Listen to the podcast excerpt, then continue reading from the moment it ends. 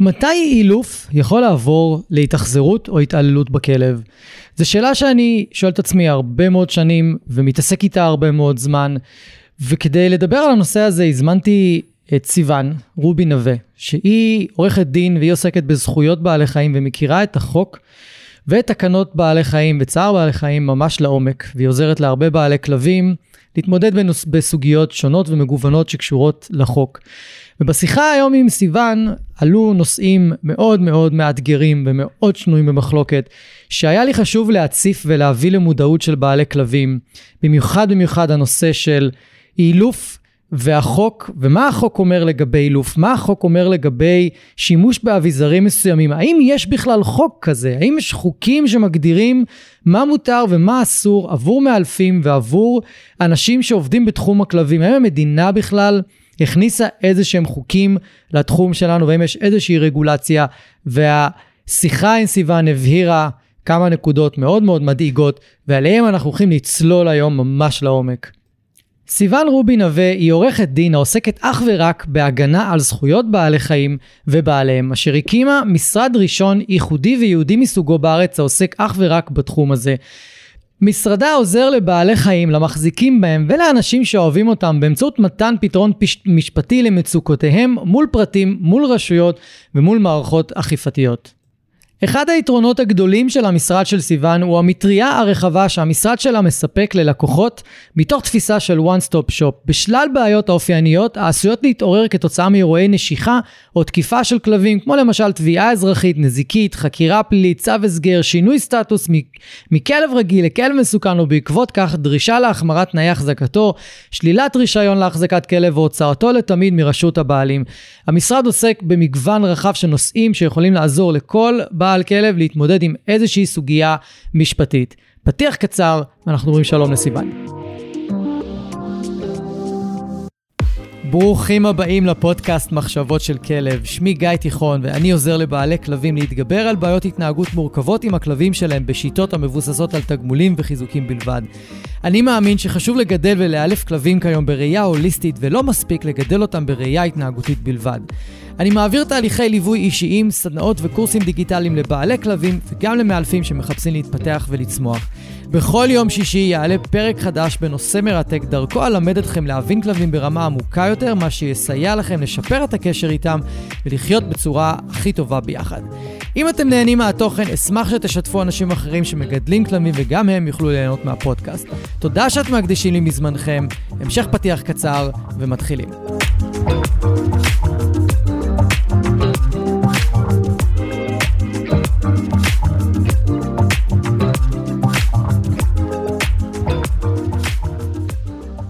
היי סיוון, ברוכה הבאה לפודקאסט, זה כיף שאת כאן. היי, תודה רבה שהזמנת אותי. מעולה. אז יש לנו נושא היום אה, מאוד מעניין, ואני רוצה שתכלס נצלול ישר לתוך, ה, לתוך הנושא. הרבה אנשים שמגדלים כלבים, בעלי כלבים, אני חושב שגם אה, רוב אנשי המקצוע אולי, או הרבה אנשי מקצוע, לא יודעים בכלל איך חיית מחמד מוגדרת בחוק. זאת אומרת, מה, מה ההגדרה, איך החוק מגדיר, ו, ואני גם אשמח שנדבר על, על הבעייתיות שזה מעלה, אה, מעלה בפנינו, כל, ה, כל הנושא הזה. אז אני אשמח שתסבירי רגע איך חיית מחמד היום, כלב לצורך העניין, מוגדר בחוק. אוקיי. Okay. אה, כלב, למעשה אין היום הפרדה בין חיית מחמד לבעל חיים, mm-hmm. שהוא כי ההגדרה היא קניין, mm-hmm.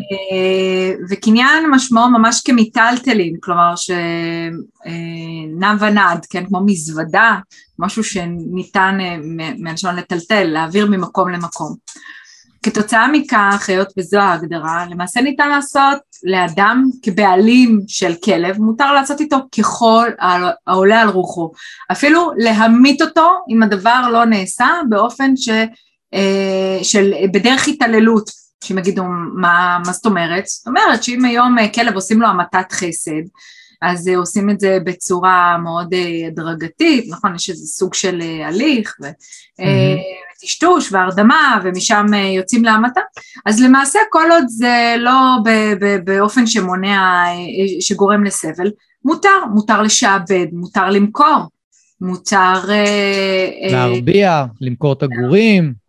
להפריע, למכור את הגורים, כמובן ששוב, האופן שבו שזה נעשה, למשל לצורך העניין מטחנות גורים, שזה נעשה במקום אפלולי והנקבה מוחזקת אה, בשבי בתוך אה, מקום קטן ומה שחושבים הסצנריו הכי אכזרי ושחור שיש, שהיא עושה על עצמה את הצרכים וזה, כמובן שזה אסור על פי חוק, זה שלא אוכפים זה עניין אחר. יש כן אה, החרמות מסיביות של בתי גידול מהסוג הזה, אני רק אומרת שבאופן עקרוני כך זה, אה, אז, אה, אבל באופן עקרוני מותר בדיוק לעשות כל שרוצים. יחד עם זאת, כמו שאמרתי, שיש התייחסות בחוק. יש איזו הבנה, חוק צער בעלי חיים חוקק על ההבנה שזה בכל זאת יצור חי, נושם, שיכול לחוש, סנטיאלי, שיכול לחוש סבל. ולעובדה של מיטלטלין אחר, לא עשו חוק צער בעלי חיים כמו שיש, ש, שיש פה, מתוך הבנה שאם אתה מרביץ לשולחן זה לא כואב לו, אוקיי? אבל הואיל ומדובר ביצור, אה, כמו שאמרנו, חי, נושם, ובפסיקה אפילו הרחיבו את זה שיש לו הרגלים וחששות, והתייחסו גם לאספקט הנפשי שלו, אז יש אה, סעיף סל שאוסר על התעללות, התאכזרות ועינוי, שזה סעיף סל שצריך לצקת לו משמעות כלשון אה, אה, פסק דין חמת גדר, ששם התייחסו למה התעללות ועינוי והתאכזרות אסורים, וסעיפים פרטיקולריים שחזקה שעל העובר בהם שהוא אה, אה, גורם אה, אה, אה מתעלל בבעל החיים, למשל אה, העבדה בנסיבות מסוימות, אה, שיסוי, עריכת קרבות כלבים, נטישה, עקירת ציפורניים, כל מיני דברים מהסוג הזה, אוקיי? עכשיו כל דבר שהוא לא מאובחן ויש לו סעיף ספציפי, הרעלה, מהסוג הזה, הוא נכנס תחת הסעיף סל וצריך לקבוע האם מדובר בהתעללות אסורה או לא, בקונטקסט המתאים. אז זה למעשה מה, ש, מה שיש לנו אה, אה, כיום בחוק. זאת, זאת אומרת שכלב תכלס מוגדר כחפץ מבחינת החוק, הוא לא מוגדר כ, כיצור חי אלא, אלא חפץ, כמו שאמרת שאפשר, יש דברים שאפשר לעשות, יש דברים שאסור לנו לעשות, אבל הבעיה... אבל הבעיה מתוך, מתוך זה, זה שיש המון המון דברים, פעולות, דברים שאני יכול לעשות לכלב, שהם מה שנקרא תחום אפור, שהם חייבים ללכת ומישהו צריך להסתכל על זה ולהחליט אם זה היה התאכזרות, היה התעללות, זאת אומרת שזה מעלה פה קשיים מאוד מאוד מאוד גדולים בעניין הזה. כן, גם א', כמו שאמרת, שמותר לעשות כמעט הכל, כל עוד זה לא גורם סבל, כביכול. Mm-hmm. אה, ושתיים, שבאמת יש הרבה אזורים אפורים, אין אה, קביעה אופרטיבית של המון המון אזורים, וגם מה שקבוע אגב, בתקנות, יש תקנות החזקת בעלי חיים שלא לצרכים חקלאיים ומתייחסים בין היתר לחיות מחמד. לחיות ו... שמגדלים בתוך בית. נכון, mm-hmm. גם חיות מחמד שמגדלים בתור בית וגם בתור מתקן, מתקן לצורך העניין זה כל מקום שמכיל הרבה בעלי חיים כמו הסגר, כמו חנות, אה, עמותה? עמותה, גן חיות, אה, אה, מה שנקרא אתר פעילות, שיש שם נגיד פינות ליטוף, חנות, כל דבר שאמור להחזיק הרבה בעלי חיים. אבל, אבל אני זוכר, כשדיברנו קודם, ממש התקנות האלה הן מגוחכות. אני אומרת שיש בהם סעיפים מגוחכים כי זה, קבעו בהם סעיפים מינימליים מינימליים ולמרות שהתקנות עצמן קובעות תקנות אה, התייחסות מינימלית גופנית ולכאורה גם אה, כוללות צרכים נפשיים אה, של בעל החיים, הרי שהן לא באמת מבטאות אותם. אה, מה כן. הכוונה? שלמשל אתה יכול אה, להחזיק כלב כמעט למשך כל ימי חייו בכלוב קטנטן, כן? אה, שמותר אגב על פי התקנות שהן קובעות את המידות, כלב, עד עשרה קילוגרם 1.2 מטר רבוע, אה, כלב עד עשרים קילוגרם אה, שני מטר, עד שלושים שלוש מטר וכן הלאה וכן הלאה. כן, שזה כאילו, זה, זה תנאי מחיה של, של, של צינוק יותר אולי טוב מזה. אה, נכון, אני מסכימה, ו, אה, וגם אין התייחסות, למשל כלב ברור שאם אתה תשים בעל חיים שיבהה כל היום בקיר, אה, הוא ישתגע. ברור. פשוטו כמשמעו. ואין את ההתייחסות הזאת, יש התייחסות בתקנות למעשה לאם בעל חיים צריך להתחפר ולהסתתר ולשאף ציפורניים, אבל זה באמת מינימום של מינימום של שזה נוגע גם באספקט הפיזי הזה, אבל אנחנו שנינו מסכימים שבעל חיים, אה, ובייחוד אה, כלבים שיש להם אה, תודעה לפעמים של ילדים בני שלוש צפונה, כן, יש, או, או חזירים, יש חיות שהן מאוד חכמות, ו, ולתת להם לחיות, שוב, חזירים זה נחקר חיות משק, כן, אבל זה לא, זה לא נכנס תחת הקטגוריה הזאת, אבל מה שאני מתכוונת לומר זה שלהחזיק אותם בתנאים אה, כפי שקבוע היום בתקנות, זה ממש התעללות, זה ממש, זה ממש התעללות, ועדיין עדיף שהתקנות הללו הותקנו, מאשר שהן לא היו קיימות אה, בכלל, בפרט לאור היעדר האכיפה, וכך אה, לייעל ולסייע, בייחוד במקרים של החזקה מתעללת במחדל, מה שנקרא. אז בעצם ברגע שיש מצב שהתקנות אומרות לי שאני יכול לשים כלב על שטח רבוע מאוד קטן, מצד אחד, ונכון, יש גם תקנות שאומרות כמה אני אמור להוציא אותו, נכון? כאילו שזה פעמיים ביום שאני צריך להוציא במתקן, אותו. במתקן, פעמיים ביום, לפחות למשך 30 דקות בכל פעם, אה, או שהוא קשור ברצועה, או להיות בחצר שהיא מעל 16 מטר אה, רבוע. כן, אז אם עכשיו בא מישהו ורוצה לסגור את הכלב שלו בכלוב אילוף בבית, אוקיי? כי הוא רוצה... אף אחד, אף אחד לא יבדוק מהרשויות כן. הרווחה של הכלבים ואשכרה יוודא שזה נעשה. כן, והזכרת את זה שכלב יכול לשבת ולהיות סגור הרבה זמן, אז הוא פשוט יבהה בקיר או, או משהו כזה. אנחנו יודעים להגיד היום שלסגור כלב לפרקי זמן ממושכים מאוד באזור קטן, עם מעט מאוד גירויים מנטליים, זו בעיה מאוד גדולה. עצם זה שאנחנו משאירים את הכלבים שלנו בבית פרקי זמן מאוד ארוכים לאורך היום, כי אנחנו עובדים וזה, חלק, זה מייצר חלק מהבעיות התנהגות שיש לנו היום, אז עוד לסגור את הכלב בכלוב אילוף, יכול להיות בעיה מאוד גדולה, אני לא אומר שלא לסגור כלב בכלוב אם צריך, אם עושים את זה בצורה נכונה, אבל מספיק שהחוק לא מגדיר בצורה מאוד ברורה מה מותר ומה אסור, זה מאפשר פשוט לאנשי מקצוע די לעשות מה שהם רוצים ולתת איזה הנחיות שהם רוצים, כי אני יודע, כי גם לימדו אותי ככה. לפני 14 שנה שאני למדתי אילוף, לימדו אותי. אפשר לסגור כלב בכלוב לאורך היום, והוא יכול להיות כמעט כל היום בכלוב, ואני יודע שעדיין ממשיכים את הפרקטיקות האלה, ולהוציא אותו פשוט לטיולים, חוזרים מטיול, הוא יכול להסתובב בבית איזה 20 דקות, חצי שעה, אבל הוא חוזר לכלוב. והיה מצבים ש, שבהתחלה לפחות, שאני עבדתי עם כלבים, כי לימדו אותי ככה, היה מצב שהכלב גם בלילה בכלוב, גם לאורך היום כשהבעלים לא נמצא בבית בכלוב, ואמרו לנו שמונה שעות זה בסדר גמור באופן רצוף. היום אני בחיים לא אסגור כלב לכמות כזו של שעות, בחיים, גם אם לא אכפת לי מה, אני לא אסגור אותו. ו... ו... וזה מעלה שאלות אתיות מאוד מאוד קשות, אבל מבחינה חוקית, אין משהו. שאוסר על זה. להפך, זה מותר, הם אומרים, שטחו המזערי של מתחם לא יפחת מ... ואז הם כן. נוקבים לך את זה, כלומר הם מאפשרים לך שזה, עכשיו אני יכולה להבין אם זה, שוב, מה זה להבין? קודם כל זה מזעזע לדעתי, אה, ברמה האישית גם, אבל uh, אני יכולה להבין אם זה באמת מתקן, כמו uh, סגר, כן, לא איזה משהו לנוי שאנשים אמורים ליהנות ממנו ואז שהכלב יחיה בתת תנאים, אבל שאנשים יבואו אז פתאום uh, ילטפו, כן, אבל אני אומרת, נגיד יש מצב נתון או עמותה, אם, אם הכלב לא יהיה שם בכלוב אז הוא יהיה ברחוב, אוקיי? אז לצורך העניין מה שנקרא בסדר. כן. אבל בבית אה, זה פרקטיק, כלומר זה משהו שהוא אה, על פי חוק הוא, הוא מותר אה, לחלוטין. הוא, הוא אפילו, אפילו החוק נותן גושפנקה, הוא קובע שזה לא התעללות. Mm-hmm. מצב שהוא מאוד אה, בעייתי. כן, אז זה כי גם אני, למה אני מעלה את זה? כי גם אני, יצא לי לשמוע בעבר, ואני גם שומע פה ושם עוד היום, שיש כל מיני פנסיונים שהם לוקחים כלבים להחזקה, לשמור על כלבים, במיוחד פנסיונים ביתיים שאין הרבה הפרדה בין הכלבים, זה לא טעים. אם כלב אחד לא מסתדר עם שאר הכלבים, הוא יכול להיות סגור בכלוב אילוף כל היום, ורק מוציאים אותו לסיבוב. עכשיו, זה קיים, הדבר הזה.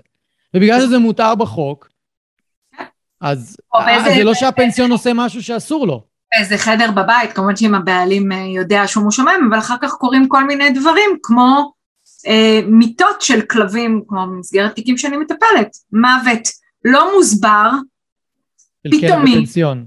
כן, שאו שכלב ישב על כלב אחר, או שכנראה, אה, כן, אם אין איזה התעללות, אה, או, או שכלב הוחזק בכל מיני תנאים שהוא לא היה צריך להיות מוחזק בהם שהם חוקיים או לא חוקיים, לך תדע, אז המתקן, כן, של בעל הפנסיון, וכן, גם הדברים הללו קורים.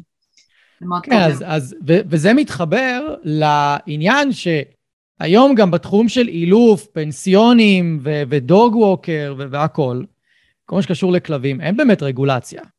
אין. אומרת, אין רגולציה בכלל, אנחנו יכולים לעשות מה שאנחנו רוצים, כל אחד לפי רמת המוסר והאתיות שלו. כאילו, על זה זה קם ונופל. נכון, יש... ממש יש... ככה. כאילו, אפשר להגיע לבן אדם שהוא אחלה בן אדם, אבל כשזה נוגע לטיפול בכלבים, יש לו אולי גישה מאוד נוקשה, מאוד מסוימת, אה, שמבחינת החוק מותר, הוא יכול לעשות את זה. ואפשר גם להגיע למקרים הרבה יותר קיצוניים, אבל שוב, הם, פח, הם, הם היותר חריגים, אבל נכון. כל התחום הזה של הכלבים היום, וזה באמת בעיה, אנחנו ככל שנתקדם בשיחה נגיע לעניין הזה גם, שקש... לרגולציה שקשורה לאילוף, שה... אין רגולציה, אין באמת אה, אכיפה, וגם את סיפרת לי שגם כשכבר קורה משהו של התעללות או, או משהו שהוא אפשר להוכיח אותו, עדיין אין באמת אכיפה ואין באמת משהו ש... אין אכיפה, תכלס. נכון, אני, אני דיברתי על זה לא מעט, אה, וכמעט אה, בכל פורום זה זעקה שאני זועקת, כי אתה למעשה לבד במערכה. אני שבה מי שמכיר את הטענות הללו, אז אני מצטערת לעייף אותו, אבל זה פשוט המצב לא משתנה, הלוואי והייתי יכולה לומר אחרת.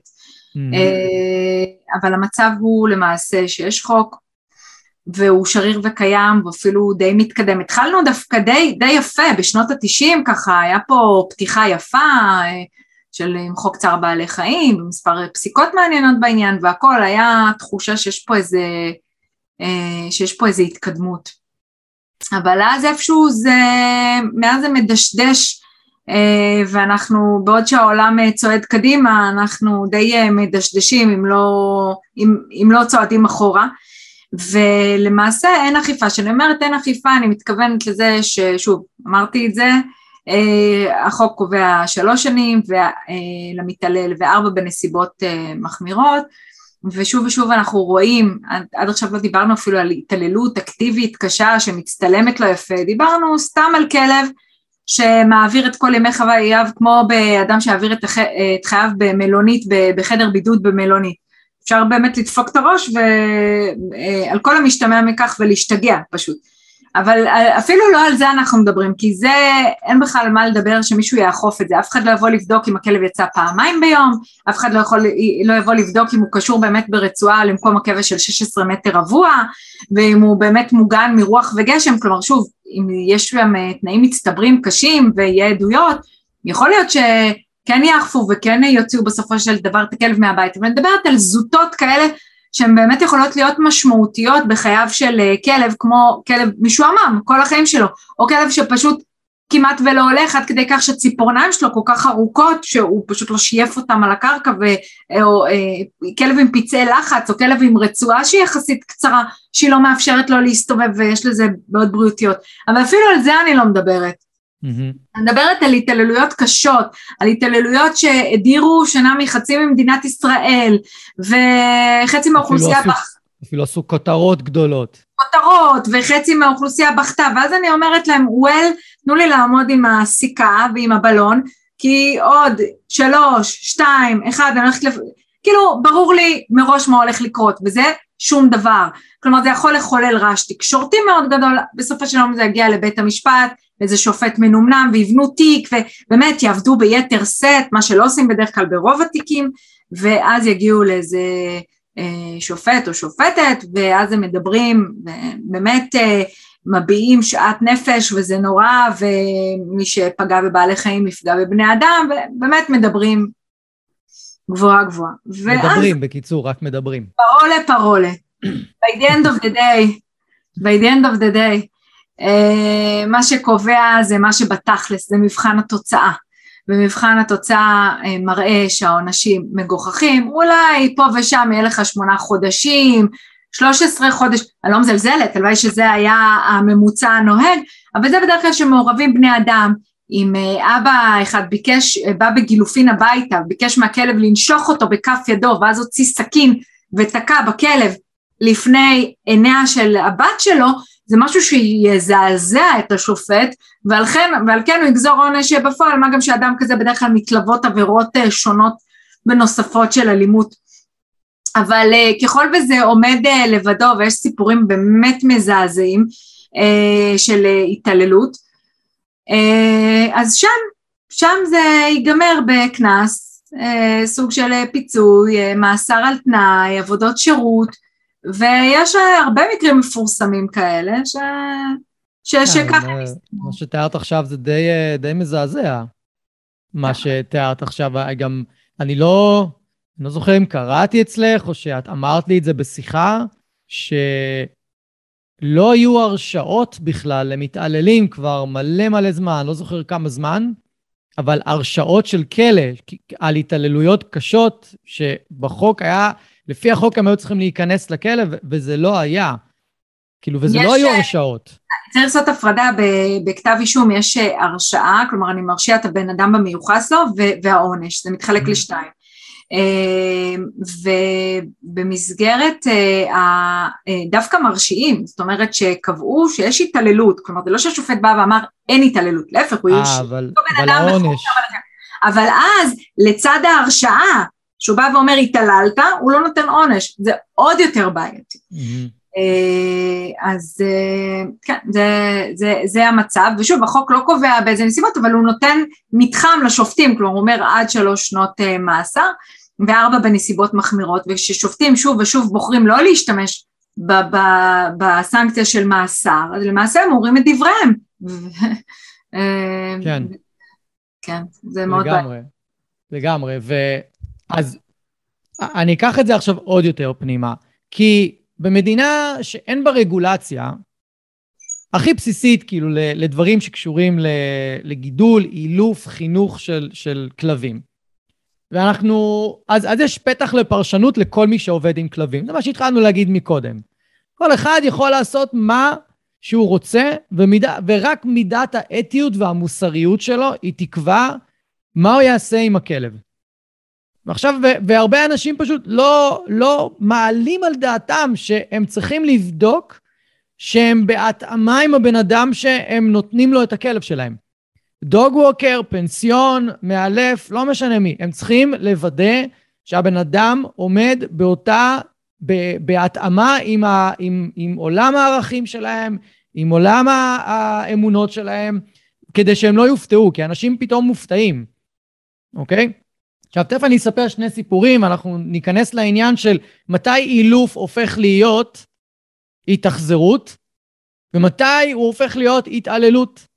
ויש בארצות הברית כבר היום, וגם בבריטניה, יצא לי לקרוא כבר בכמה כמה פעמים, מרשיעים מאלפים בהתעללות על סמך שיטות האילוף שלהם. יש כבר. לא חסר, כנסו לגוגל, תכתבו dog training, abusive וכל מה שקשור למילים של הרשעות ובית משפט וכאלה, ותמצאו, ויש אפילו סיפור די מפורסם של מאלף שהורשע פעמיים, נדמה לי.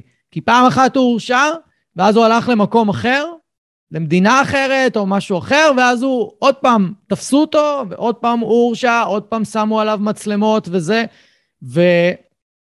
ומה שהם מראים בסרטונים על אותו מאלף, זה דברים שאני נתקל בהם פה בארץ. מה שמראים על המאלף הזה, אני זוכר סרטון שלו, פשוט רואים אותו תולה כלבים באוויר על חנק, על דוקרנים, הוא, הוא, זה פשוט התעללות. עכשיו, הוא אומר, לא, זה אילוף. זה אילוף, אני מאלף את הכלב. הוא, הוא לא מתנהג כמו שאני אה, רוצה, כמו שהוא אמור להתנהג באילוף, אז הוא, הוא חווה ענישה. זה ההסבר, הוא חווה ענישה, ואז, ואז פה בית המשפט נכנס ואומר, לא, יש הבדל בין לאלף כלב באמצעות ענישה, ויש גבול שאתה חוצה אותו, שהענישה הזאת הופכת להיות התעללות, ואתה תישפט על זה. כן. אוקיי? Okay? Okay. גם כאן אגב, אני חייבת לציין, שגם כאן זה לא, שוב, אמרת ככל העולה על רוחו, זה כמעט, כי אין אכיפה כן. וזה, אבל בנסיבות באמת קיצוניות, כמו שאתה מתאר, אני חושב, אני, אני הייתי רוצה להאמין, נגיד את זה ככה, שאם יראו סרטונים או תמונות של מאלף שעושה דבר כזה בארץ, אה, אז, אה, וזה יובא בפני, יש ממונות על חוק צער בעלי חיים, והם אלו שצריכות לקבוע מה מהווה התעללות סלש התאכזרות עינוי, שזה היינו הך, על פי החוק, וככל ואלה יקבעו שיש בכך התעללות, אז, אז היה פתוחה הדרך, או להגיש כתב אישום אה, לפי התעללות בבעלי חיים, או להוציא צו מניעה אה, אה, על מנת שיאסרו לעשות את המעשים הללו בעתיד, או להגיש קובלנה, כלומר יש מספר אופציות, הבעיה היא פה שקודם כל להביא, כלומר זה כנראה זה צריך להגיע לרמה כזו חמורה כדי שייקבע דבר כזה, אה, זה מקרה פרטני שאין אה, הגדרה כללית בחוק, כלומר לתפוס כזה מקרה פרטני, לתעד אותו ולהביא אותו בפני הממונה, אז יהיה התייחסות ספציפית. באמת חסר פה משהו רחב, כמו שקבוע בחוק, שקרבות כלבים חזקה שזו התעללות.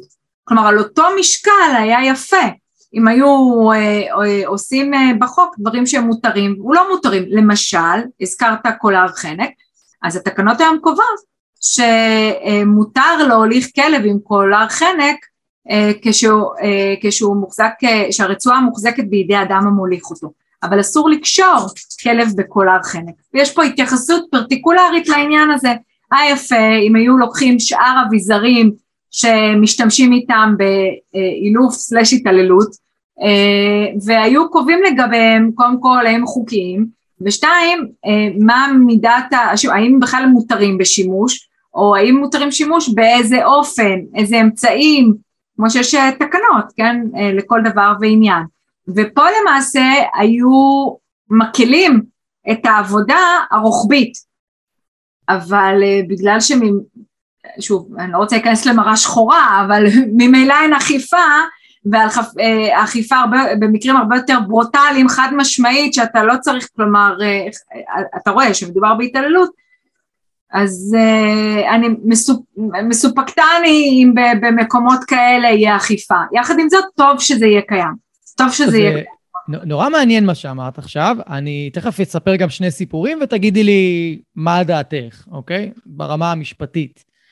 Uh, אבל uh, זה נורא מעניין, אמרת עכשיו שהחנק, יש לו אזכור בחוק, אבל, תגידי לי אם אני טועה, לדוקרנים, ולחשמל אין אזכור בחוק? נכון, בתקנות החזקה אין אזכור, או uh, ככל... זאת אומרת שכל אחד יכול לעשות מה שהוא רוצה איתם. כן, תכלס. כן, אני, כל, כל מה שהוא לא אסור... זה מדהים מה שאת אומרת עכשיו, אני לא ידעתי את זה. מפורש, כל מה שלא אסור מפורשות, הוא מותר, זו נקודת המוצא בעניין הזה. אז אוקיי, ואז נחזור שנייה לחנק. אז חנק, מותר לי להוליך את הכלב, אבל המדינה לא קבעה מה אני יכול או לא יכול לעשות עם החנק. אני יכול להוליך את הכלב, אבל אף אחד לא בא ואומר איך אתה יכול להוליך אותו ואיך אתה לא יכול, כי אחד הסיפורים שאני, שאני שומע, בוא נגיד, לפחות שלוש-ארבע פעמים בשנה, בערך, משהו כזה, וחלק מהסיפורים האלה נמצאים, אה, כתובים בשאלונים שאני אה, מבקש מלקוחות שלי למלא, לפני שאני פוגש אותם, והם. כותבים את זה שם. ממש כותבים את זה שם. בשני מקרים, מקרה אחד, מאלף בא לבית עם כלב תוקפן, אוקיי? כלב תוקפן לאנשים. אם את תיכנסי בדלת, תקבלי מהכלב הזה ביס. מאה אחוז. בכלל הוא, הוא לא שואל שאלות, אוקיי? אהלן אהלן, קודם כל, אני חורר אותך, בסדר? כלב מסוכן בהגדרה. כלב מסוכן כזה, אם מאלף בא, הוא אמור לפגוש אותו בחוץ, עדיף שהכלב יהיה על מחסום, עדיף שבהתחלה יהיה מרחק בין המאלף לכלב, לעשות את המפגש מאוד הדרגתי, כדי שבכלל מאלף יוכל לעמוד ליד הכלב ולטפל בו ולהדריך את האנשים ו... ובכלל לקדם את התהליך הזה. אוקיי? Okay, ככה זה אמור להיות, ככה אני עושה את זה, ככה אני מלמד לעשות את זה. זה עובד מצוין, אגב. בכמעט קרוב ל-100% מהמקרים זה עובד מצוין. הכלב מתרגל למאלף ואפשר לעבוד. יש מאלפים שפוגשים כלב כזה, והם מבקשים שהוא יהיה על רצועה בבית, כשהם נכנסים, ואז הם פשוט נותנים ללקוח חנק, אומרים לו, שים על הכלב את החנק הזה, וכחלק מהדרך שלהם, עוד לפני בכלל ש, שעשו משהו עם הכלב, עם חיזוקים, או יצאו איתו לטיול, או, או עשו איזה משהו, כדי שהמאלף ייצור קשר עם הכלב. הטקטיקה היא לחנוק את הכלב באוויר, והכלב יכול לחרבן ולהשתין על עצמו מרוב פחד, וזה לא פעם ראשונה שאני שומע את זה, וקולגות שלי גם מספרים את זה, זה לא רק אני. וככה הם אה, אה, עובדים עם הכלב. שוב, לציין רגע, כוכבית, לא כל מאלף ששם חנק על כלב, יבוא ויעשה את זה. חשוב לי להדגיש את זה. יש קומץ, קומץ של מאלפים, שזה מה שהם עושים. זאת הטקטיקה שלהם. עכשיו, אם בחוק לא מוגדר מה מותר לי לעשות עם החנק ומה אסור לי, איפה עובר הגבול בין התעללות לבין, אה, לבין התאכזרות, בין אילוף להתעל... להתאכזרות, להתעללות?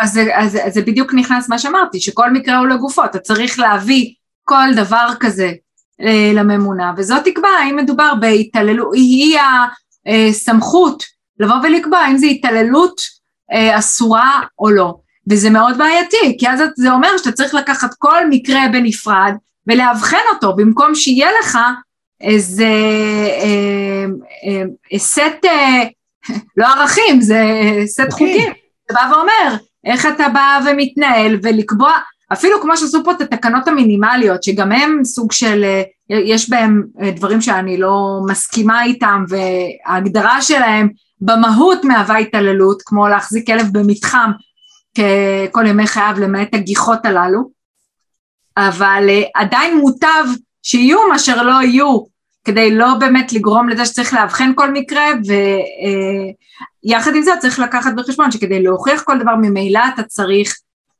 ראיות, ממילא אתה צריך אה, עדויות, צילומים, כלומר, anyway, אתה תיתקל במחסום הזה של אוקיי, אה, הוא אמר שהוא עשה כך וכך לכלב, אפשר לחקור את אותו בן אדם, אבל אני אומרת, תמיד יהיה את העניין הזה שצריך להוכיח פרטיקולרית את העניין הזה, יחד עם זאת כדי שזה יהיה ברור לכולי עלמא, שלא יבוא מאלף ויתמם ויגיד רגע זה לא כתוב, ואוקיי זה לא, זה לא כתוב, לא ידעתי, אז צריך שזה יהיה וראוי שזה יילמד וראוי שזה לא יהיה פרוץ, כי זה ממש כמו... כן, עכשיו, עכשיו מה האבסורד? שמי שמדבר על זה, זה אנחנו, המאלפים שמתנגדים לזה.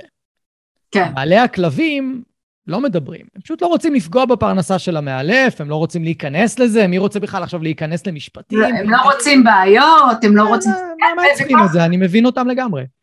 וכך זה מתגלגל, כי שוב, זה לא העבודה שלהם, זה לא העבודה שלהם, זה עבודה של... נכון. שוב, הם יכולים להביא את המקרה הפרטיקולרי, אבל, אבל אה, אם היה פה גוף חזק שעושה מה שצריך, מקומות כאלה היו סוגרים, נקודה, מיידית.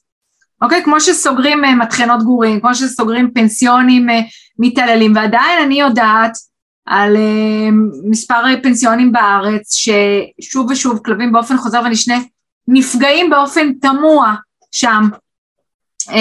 אבל לא, לא, לא, לא אוכפים ולא פועלים, ואנשים נופלים קורבנות תמימים, ומביאים את בעלי החיים שלהם, שלפעמים יוצאים ללא רוח חיים, או לחילופין עם נכות או עם טראומה, וכן, מאוד אה, מאוד מאוד בעייתי העניין הזה. כן, ו... ואם, אני אתן אפילו עוד מקרה, רק בשביל לתת עוד דוגמה, כי, כי דיברנו על העניין שהחשמל, השימוש בקולר חשמלי באילוף כלבים, הוא לא, הוא לא מוגדר בחוק, אבל הוא נעשה בשימוש מאוד רחב, ובשנים האחרונות אפילו הוא נכנס עוד יותר חזק. עוד יותר חזק. ואלי, אה, אלי צ'רנובילסקי התארח בפרק הקודם, והוא סיפר סיפור על כלב שהוא פגש ממש כמה, כמה ימים לפני שאנחנו הקלטנו את הפרק. אני במקרה גם קצת מכיר את הסיפור קצת מבפנים, וממש תיאור של מאלף שבא, אה, גם כלב אה, שיכול לנשוך, כלב תוקפן, כלב שיכול לנשוך סביב, בסיטואציות מסוימות וזה, והוא תיאר שהלקוחה תיארה לאלי שהמאלף הגיע, ו... עוד לפני, לא, אבחן את הכלב ממש פרק זמן ממש קצר. לא ניסה לעשות שום דבר מעבר לשיחה הראשונית עם הלקוחה. מיד שם חשמל על הכלב. והדבר הראשון שהוא עשה זה פשוט לתקן את הכלב עם חשמל, פשוט לחשמל את הכלב עד שהוא הביא את הכלב למצב שהכלב שוכב על הגב ומשתין מפחד. זה. המזל זה שהלקוחה אמרה לאותו מאלף, אתה יכול ללכת. אחרי שהיא עשתה את זה. מלכתחילה, אבל אני, אני חוזר בדיוק למה שאמרתי מקודם, למה בכלל להגיע למצב הזה? תשאלו את המאלף מה אתה הולך לעשות. איך אתה הולך לאמן את הכלב, מה אתה הולך לעשות עכשיו, אל תיתנו לו לעשות את זה. כן. תראו שעולם הערכים והאמונה שלכם הוא, הוא, הוא, הוא זהה. שמה שהוא הולך לעשות תואם את מה שאתם רוצים שיעשו עם הכלב. אבל שוב, זה לא משהו ש... שוב, זה משהו שרק אנחנו המאלפים מדברים עליו, אנשים לא מדברים עליו, אם הם מדברים עליו זה תמיד בשקט, זה בהודעות פרטיות, זה כשהם ממלאים שאלון, כי אף אחד לא יראה את זה, אנשים מפחדים. אנשים פשוט מפחדים, או, ש, או שלא מפחדים, פשוט, כמו שאמרנו, לא רוצים להתעסק עם זה. אבל מה... את מבינה, את אומרת, תביא הוכחות, תביא ראיות וזה, אבל אני לא אלך לעשות את זה. אני לא אלך עכשיו לרדוף אחרי מאלף כלשהו. נכון. אני לא אעשה את זה. זה לא, זה לא לעניין, זה לא, ראוי, לא אעשה את זה. אתה מזמין גם מאלף הביתה, אתה לא חושב, אתה חושב איך הוא עוזר לכלב שלי, אתה לא חושב שהוא הולך להתעלל בו, ומי שיודע שהוא הולך להתעלל בו, הוא לא יזמין אותו מלכתחילה. אף אחד לא ירצה לשים את הכלב שלו בקו האש. זה הגיוני וזה, אבל נכון, אני מסכימה, זה צריך להתחיל מהבית ספר לאילוף, זה צריך להתחיל מעניין של המדינה, מתקנות או נהלים רלוונטיים, אני בהחלט בהחלט מסכימה. היום למעשה, כל מי שמדובר בבעלי חיים שאתה מחזיק, יש לך עניין מול רישוי עסקים, ויש לך, אה, שאתה צריך להיות מתקן לפי תקנות החזקת בעלי חיים, דהיינו להודיע לשירות הווטרינרי, למנהל השירותים הווטרינריים באזור, באזורך על קיומו של מתקן ושהוא יאשר את זה. אתה צריך אה, כבעל מתקן שיהיה לך את הידע, ידע כל אחד אה, יכול אה, לרכוש או להמציא תעודת, תעודה כלשהי, אפילו כן. לא בתי כן. ספר, כאילו איפה למדת, ושעובדים במתקן הודרכו והם יודעים, ושאתה נמצא שם אם יש, אתה נוכח אם יש חשיפה ופעילות לקהל. מעבר לזה, זו, זו למעשה הדרישה, אין שום דבר שהוא מעבר לזה. כלומר, שוב, אתה צריך לעמוד בתקנות החזקה איך להחזיק את בעל החיים, אבל ש... מעבר לזה אין שום דבר. ו... מה, מה לדעתך צריך להיכנס בחוק כדי שזה יהיה הרבה יותר ברור מה מותר ו- ומה אסור? מה לדעתך צריך להיות שם? היום לא, לא ברור מה מותר ומה אסור, כלומר כל התחום הזה הוא פרוץ. אה, גם את העניין של למשל דוג ווקר, אוקיי? החוק קובע שכלב שאינו מסוכן יכול להיות מולך על ידי כל מי שיכול אה, להשתלט עליו ברצועה של עד חמישה מטרים, כלב מסוכן, זמם, שני מטר ואדם מעל גיל שמונה עשרה, אוקיי? אז כמובן שאם יש דוג ווקר הוא צריך לעמוד בתנאים הללו, אבל מעבר לזה אין שום דבר, אין שום... אה, אה על כמה כלבים דוג ווקר יכול להוליך בו זמנית למשל? נכון. יש בתל אביב דוג ווקרים שיכולים להוליך עשרה כלבים בו זמנית. נכון, זה תראה, זה גם תלוי בכמה מיומן, ושוב, אנחנו נזכור שמול הרגולציה עומד חופש העיסוק. כלומר, אה, אנחנו לא מתיירים להיות פה צפון קוריאה, כן. אה, ומבחינת המדינה, שוב, לא מבחינתנו, מבחינת המדינה, התחום של להתעסק עם כלבים הוא השולי שבשולי, אל תשכח שמעונות, מטפלות של פעוטות, אין רגולציה, כל אחת היא לא צריכה ללמוד, זה לא כמו גננת, היא יכולה לבוא ודי שהיא תחבק את הילד ולא תרביץ לו, נכון? כלומר זה מה שהיא צריכה לתת. זה משהו שהוא לא מוסדר. אז מקל וחומר, אם אתה מתייחס על אה, בני אדם אה, קטנים, תינוקות חסרי ישע, אז לא מגדירים את העניין של כלבים, אז המחוקק יכול לבוא ולהגיד, טוב, זה מוגזם, אני לא עושה רגולציה בעניין הזה, אוקיי? זו טענה שיכולה לעלות. יחד עם זאת, היות ומתעסקים ביצורים חיים, ואני בהחלט חושבת שצריך להיות כן הגדרות וכן איזו הכשרה מינימלית למטפלות, אה, אז באותו אופן, שוב, אולי לא להתערב אה, ברמה הכי, אה, בקטני, בזוטות מה שנקרא, mm-hmm. לרדת לרזולוציות, לעמוד על קוצו של יוד, אבל עדיין יש דברים שהם מהותיים, כמו מה שאתה מדבר, כלומר איזה אביזרים אפשר להשתמש, או באיזה אופן אפשר להשתמש באביזרים. שהסכין מטבח, אתה לא צריך, אה, ברור שאם אתה מורח אה, או חותך עם אותה סכין אה, משהו, אתה לא יכול לחתוך בן אדם או בעל חיים. כלומר, לא כל חפץ, אבל חפץ שהוא מיועד מראש לגרום איזה סוג של אי נוחות עד כאב לבעל החיים, שזה המהות שלו, סכין אמורה לחתוך, אם, אם זה בעל חיים לפחות הוא לא חי, כן? אבל אם מראש קולר חשמלי או חנק, או לא יודעת, כל אביזר שמשתמשים בו לאילוף והוא אמור לגרום אי נוחות עד כאב, אז אני חושבת שראוי שיקבעו כיצד יש להשתמש, ולהשאיר למשל אילוף, למשל אה, אה, כלבים שבשירות המדינה, אתה יודע שהם עוברים, אילוף זה understatement, כן, הם תנאים מאוד מאוד קשוחים, הם צריכים להיות מוכנים לזה שאם מתפוצצת לידם פצצה, הם לא מוכי הלם, הם מתפקדים. ברור לך שזה סטנדרטים אחרים לגמרי וברור לך שמה שהם עוברים זה לא, אה, זה לא פיקניק. אבל אני חושבת שדברים מהסוג הזה, של כלבים מהסוג הזה, לעשות את ההבחנה ואת ההחרגה, שוב, אני לא בעד, אבל כל עוד זה משהו שמשתמשים בו היום, אז, אה, אז עושים את זה. למשל, כמו שהשב"ס היום מחזיק בעלי חיים לא קשורים, אלא שניים בסוג mm-hmm. של תאים כאלה, mm-hmm. גם, זה לא איזה חוות החופש, אבל עדיין הם לא קשורים, אז עדיין יש כל מיני uh, תנאים uh, גם של האביזרים וגם באיזה אופן להפעיל את האביזרים, ואם יש פה עניין שהוא חורג מהעניין, זה כמו כלבים בשירות המדינה, אז לתת את זה באמת לגורמים ש... ולקבוע להם תקנות אחרות, אבל לקבוע, להתייחס, לעשות משהו עם העניין הזה, אני בהחלט חושבת שזה תחום פרוץ. כן, אז זה מעניין, כי העלית את העניין של כלבי עבודה וכלבי צבא, אז בגרמניה, לא יודע אם ראית, חוקקו חוק איסור להשתמש בחנק חשמל דוקרנים וכאלה, ועוד כל מיני, הם מחריגים שם עוד כל מיני דברים, ושיטות אילוף שהן אגרסיביות, או לא זוכר בדיוק מה, אבל זה המהות, זה העיקר של החוק. זה אומר שכלבי המשטרה בגרמניה כרגע לא יכולים לעבוד. הם לא בשימוש. למה? כי כל השיטות אימון שלהם הם כאלה. זאת אומרת שהכלבים שעברו אימונים והשקעה במיליונים של אה, לא יודע כמה, אה, יורואים, לא בשימוש. זה לא חוקי יותר. הם צריכים עכשיו, המדינה אמרה להם, תכלס, אמרה להם, תמצאו דרכים אחרות לאלף את הכלבים. עכשיו, יש. יש בארצות הברית גופים שעובדים פורס פרי לגמרי עם כלבי עבודה וכלבי לוטר וכלבי צבא וכלבי משטרה, יש, אוקיי? או לפחות העקרונות מיושמים והשימוש באביזרים האלה או, או בענישה הוא מאוד מאוד מינימלי, אוקיי? אני אישית התארח כאן אה, אה, מאמן כזה, מאלף כזה, סטיב וייט, שהוא מאמן כלבי משטרה, ו, והוא הסביר והראה ונתן דוגמאות איך זה אפשרי. הוא עושה את זה, mm-hmm. אוקיי? Okay. Okay. אה, יש מרכזי כלבי נחייה ומרכזים של כלבי שירות, שהם כבר מעל עשר שנים כבר מאמנים כלבי שירות בפורס פרי. מעולה. המודלים קיימים, רק צריך להביא אותם, אוקיי? אז אה, מכאן או לפחות לעשות את, ה, את הדרך לשם, אוקיי? אז, אה, אבל אם מדינה כמו גרמניה באה ואומרת, תקשיבו, זה לא עובד יותר.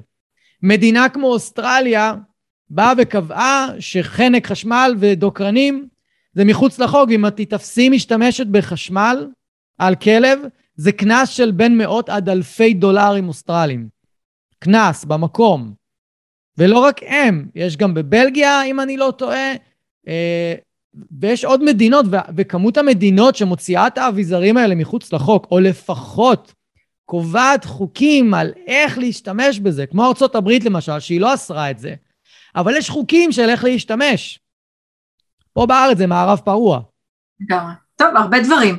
ואני חוזרת למה שאמרתי בהתחלה, שחבל, כי אנחנו בהחלט התחלנו והובלנו את חוד החנית בשנות התשעים, זה היה עניין אה, בתולי לחלוטין, כל הנושא הזה של זכויות בעלי חיים, וכן, אה, חוק צער בעלי חיים אה, יפה ומתקדם, ו...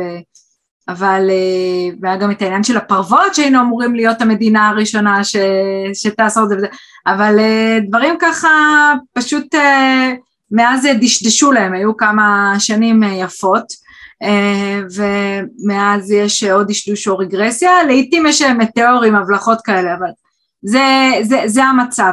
ואז יפה מאוד אם אתה בא ואומר שגם אה, כלבי עבודה מצאו, ל, אה, כלומר יש שיטות לאלף כלבים כאלה מבלי להשתמש בכוח ואלימות, אז מקל וחומר כלבי בית, ואפשר, ובהחלט אפשר וראוי לחוקק תקנות שמתייחסות לעניין הזה, אני, אני איתך לגמרי, אני חושבת שיש מקום לזה. מעולה. אולי ככה לסיום, נדבר על משהו שהוא קצת ככה מתוך, ה, מתוך העבודה היומיומית שלך, כדי שאנשים קצת יכירו אולי עוד איך הם יכולים להיעזר בך, בבעלי כלבים. אה, את כן. עוזרת להרבה בעלי כלבים גם אה, במקרים של, של, של, שהם מקבלים צו הסגרה לכלב, נכון? אם הכלב נשך או אם הכלב פגע באיזושהי צורה, והרבה בעלי כלבים, אני יודע, מאוד אבודים שם. נכון. מאוד מאוד אבודים. כי לכל עיר גם יש תקנות אחרות, אני, אני יודע. יש כאילו, אשכרה תקנות אחרות, ו...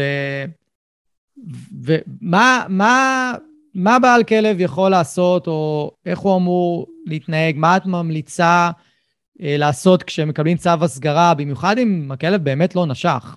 כי את מטפלת גם, אני זוכר, אני עקבתי אחרי סיפור שלך על, על אה, זוג שממש אה, אה, הצליחו להביא הוכחות שהכלב שלהם לא נשך, ועדיין כאילו הייתה להם שם בעיה מאוד, אה, מאוד רצינית.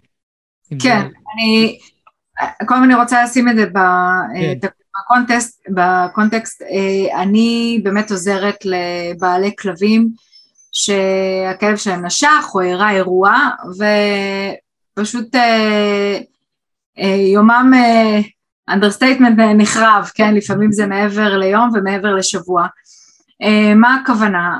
החוק הוא לרעת הכלבים והבעלים שלהם, זה לא אומר מערב פרוע ולהכשיר פה נשיכות על ימין ועל שמאל, אני מדברת על אנשים הכי נורמטיביים כמוני, כמוך, שפשוט אירע איזה אירוע עם בפארק כלבים, אם יצאו והוליכו את הכלב ולרגע לא שמו לב, אם היה incident עם כלב אחר, ואז הבעלים של הכלב הכניס את היד וננשך, כל מיני. Mm-hmm. עכשיו, uh, במצב הזה יכולים להיות מספר דברים.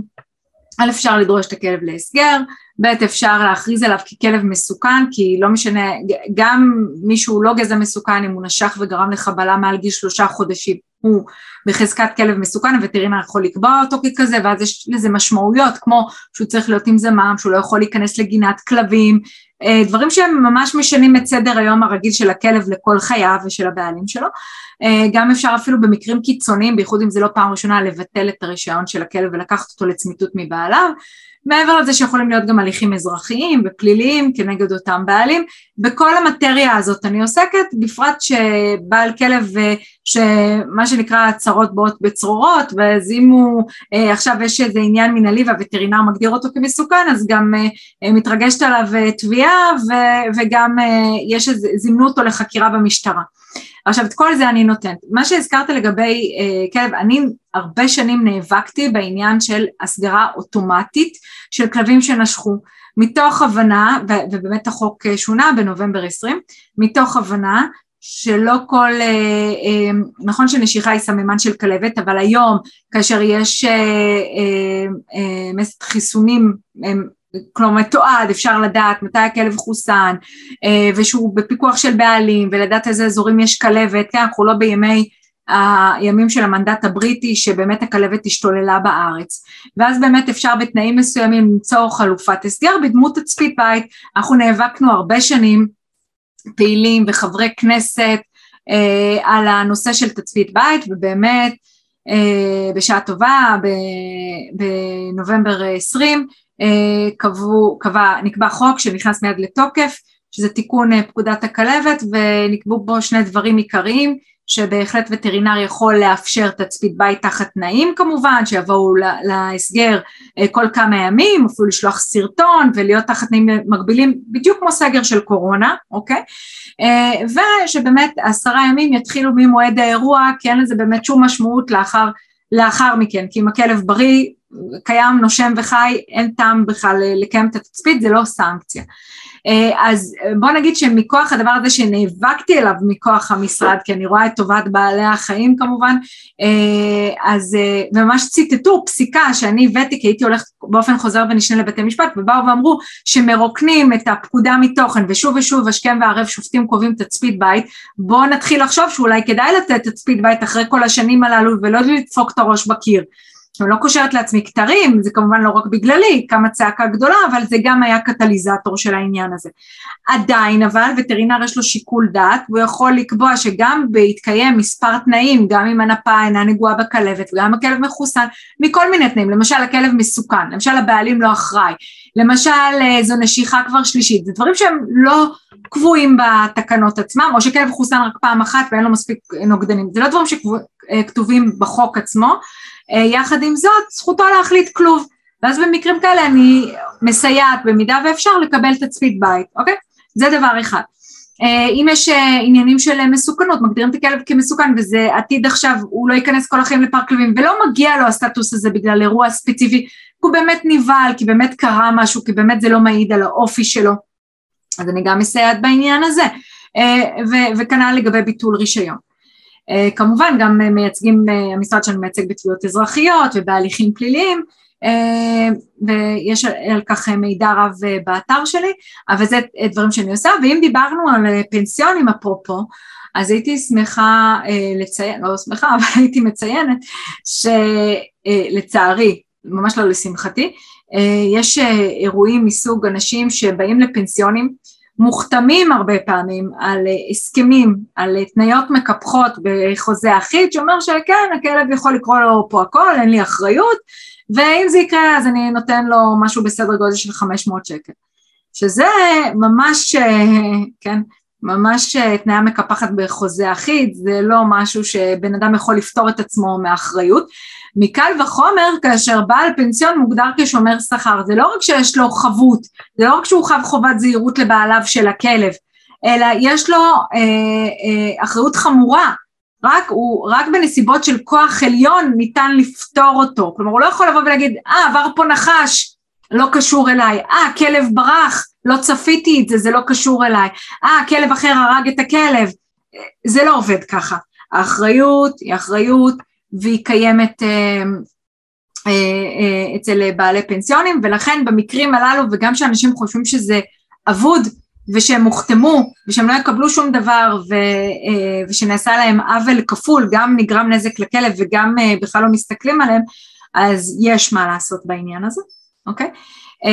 וגם לגבי מידע, מידע חשוב מאוד כן, וגם לגבי דוג ווקרים ומאלפים, כלומר, אתה לא, יש לך אחריות ביד, אתה לא רק בא ולוקח כסף, שאתה נותן שירות מעבר לעובדה שאתה רואה, כלומר, יש לך אחריות בראש ובראשונה לא לפגוע בכלב ובבעל, ובבעל החיים, לא רק שהכלב יהיה צייתן בסופו של יום ולהשיג את התוצאה המיוחלת, מה שנקרא, אלא גם הדרך להגיע לשם.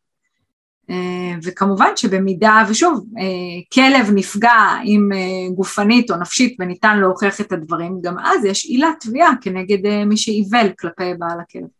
וואי, הזכרת לי, לסיום, הזכרת לי אה, מקרה, הגעתי אליו לפני כמה שנים, קשור לפנסיון, קשור לרווח, לרווחה נפשית של הכלב.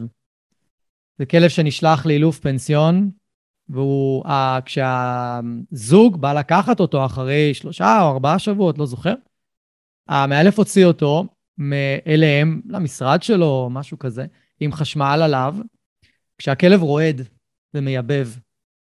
רועד ומייבב. אני לא אשכח את זה. הזוג אמר לי, המאלף אומר שהוא סתם בכיין.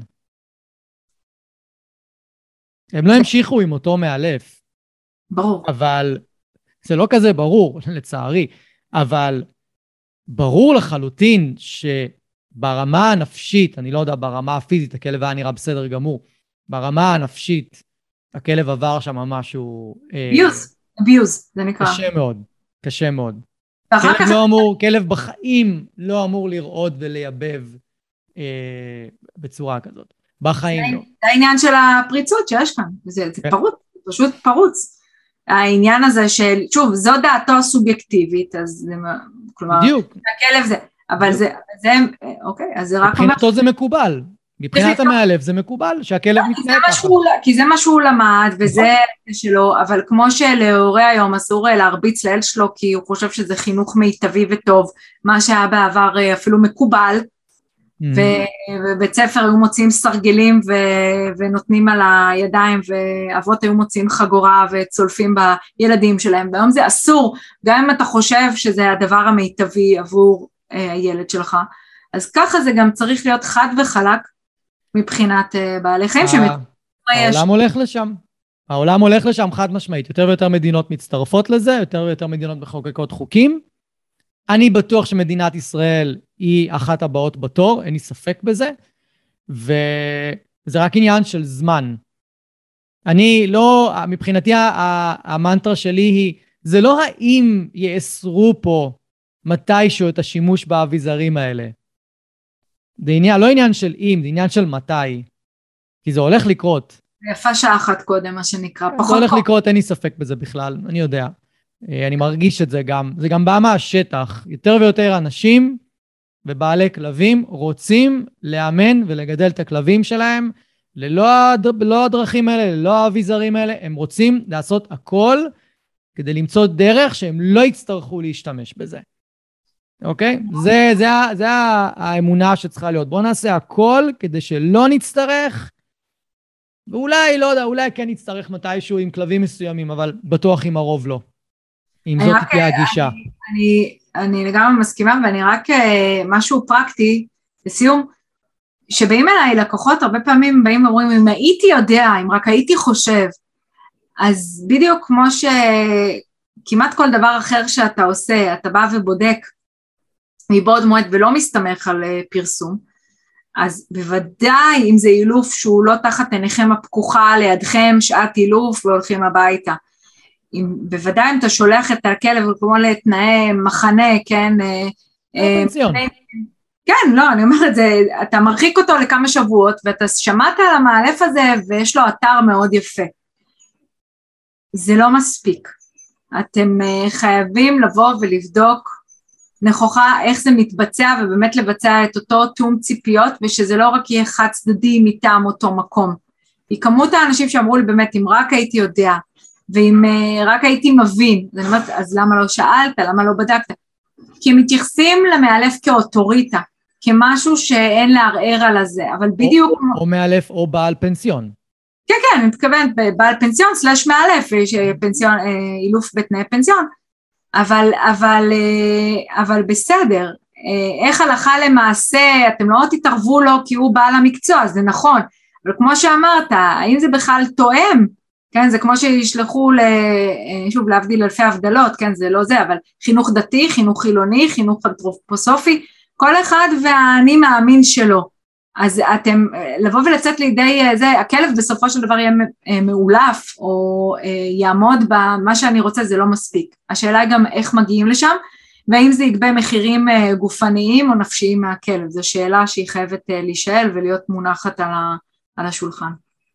מעולה. אני, אני, אני מאוד שמח שככה הזכרת את המסר הזה בסוף, אני חושב שזה מסר מאוד מאוד חשוב, כי באמת, צריך פשוט שתהיה התאמה באמונה ובמה שחושבים. אני חושב שזה הדבר העיקרי. מי שמאמין בדברים שאני לא מאמין ושאת לא מאמינה, זה בסדר גמור. זה שלו, החיים שלו, ההחלטות שלו או שלה, זה באמת בסדר גמור, אבל אני פשוט מתחבר למה שאמרת, הרבה אנשים פשוט לא יודעים. הם לא מאמינים והם לא מעלים על דעתם ש, שדברים מסוימים יכולים לקרות. אז אני שמח שהעלית את זה ככה אה, לסיום. אז אה, איפה, איך אנשים יכולים להשיג אותך? איך יכולים למצוא אותך? איפה אפשר? איפה לא? טוב מאוד. יש לי... את קופצת לי בכל מקום, אגב, אני כל הזמן קופצים לי הפוסטים שלך וזה, וסיפורים, לפעמים סיפורים ארוכים, אני לא מספיק לקרוא את הכל, אבל אני כזה אה, קולט כן. את המהות. ה vibe. אה, כן, כי חשוב לי שידעו, אתה יודע, אני כל הזמן אומרת, כמו שבשנות ה-90 וטרינר היה פריבילגיה, ווואלה, עם הכלב או החתול אולי אכלו רע, ניתן להם חלב ונראה מה קורה בבוקר. היום לכל, אה, כמעט אין כלב שאין לו מנוי בריאות, זה כן. כמו טיפת חלב, אז אה, שיש בעיות עם הכלב או החתול או כן, כל חיית מחמד אחרת, זה נראה לי הכי הגיוני שבני אדם ידעו שיש להם כתובת כי אני רואה את עצמי כחלוצה, אני באמת הראשונה שייסדתי משרד שעוסק אך ורק בתחום הזה. כן, אה, ו- זה מדהים. רץ מעל עשור, מתוך uh, כוונה uh, להתעסק בעניין הזה במובן הטהור ולהכיר באמת מבפנים איך זה עובד, לא רק בחוק. אז כן, אני נמצאת, איפה אני נמצאת? יש לי אתר, יש לי פייסבוק, יש לי אינסטגרם, יש לי טיק טוק. כן, נמצאת בכל המדיות, אתה יכול לשים קישור שלי. אני אשים. אני אשים. הסיבה, אני קודם כל רוצה להכיר לך תודה על כל הפעילות שאת עושה עבור בעלי חיים, המון קשור לזכויות בעלי חיים, והעזרה שאת נותנת לבעלי כלבים, במיוחד בסיטואציות ובמקרים שבאמת הם מרגישים אבודים, חנוקים, ואין להם מה לעשות, והם זקוקים לעזרה הזו ול, ולהכוונה. אז אני רוצה להכיר לך תודה על זה. בשם הרבה בעלי כלבים, אני מניח גם. ואני שמח מאוד שבאת להתארח. דיברנו על נושא לא פשוט, אבל שחייב לעלות ולצוף לסדר היום. על בסיס קבוע, זה התכנון שלי. ו... ותודה רבה, המון תודה שהגעת. תודה, באהבה.